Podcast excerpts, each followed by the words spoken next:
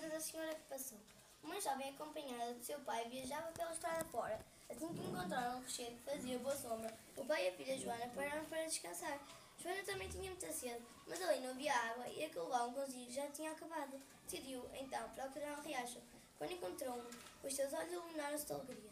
Bebeu toda a água que lhe apeteceu e também se refrescou. Mas, de repente, uma bela voz masculina disse-lhe muito baixinho. Por vós, transformar-me-ia no rio, se necessário fosse. A jovem, muito assustada, levantou-se, olhou em volta e disse. E a jurar que ouviu uma voz de homem. No entanto, não está aqui ninguém. E voltou a ouvir aquela linda voz. Enganai-vos.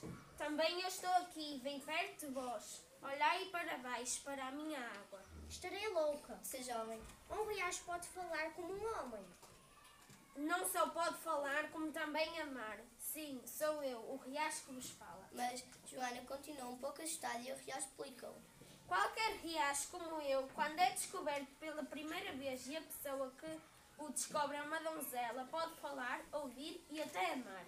Para isso, basta que os vossos lábios toquem na minha água e me digam baixinhos, amor. A donzela, apesar de desconfiada, experimentou o que o riacho tinha dito.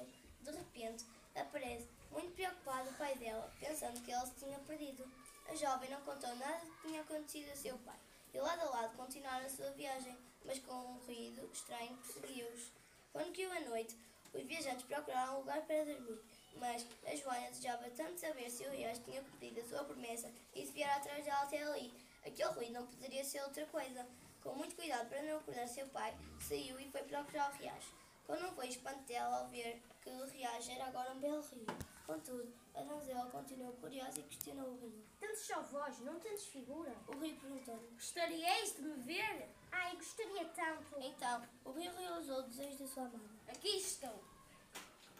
Foi então que surgiu o pai da jovem muito zangado. Joana, traiçoaste-me, foste ter com um homem. Senhor meu pai, eu explico-lhe. Mas ele nem sequer a quis ouvir. Não quero explicações. Vamos. Já não terás descanso até o final da viagem. O rio feito homem ficou ali a observar a linda donzela que se afastava. Diz que no dia seguinte muita gente ouviu uma voz estranha vinda dos lados do rio e que se perguntava com ansiedade. A senhora passou por aqui? Respondei-me, por favor. Passou por aqui? Passou? Esta pergunta, mil vezes repetida e ouvida por alguns que já não são deste mundo, deu nome àquelas terras, ficando a chamar-se Passo. E o rio que banha tem o nome de Rio Homem. Tudo para lugar!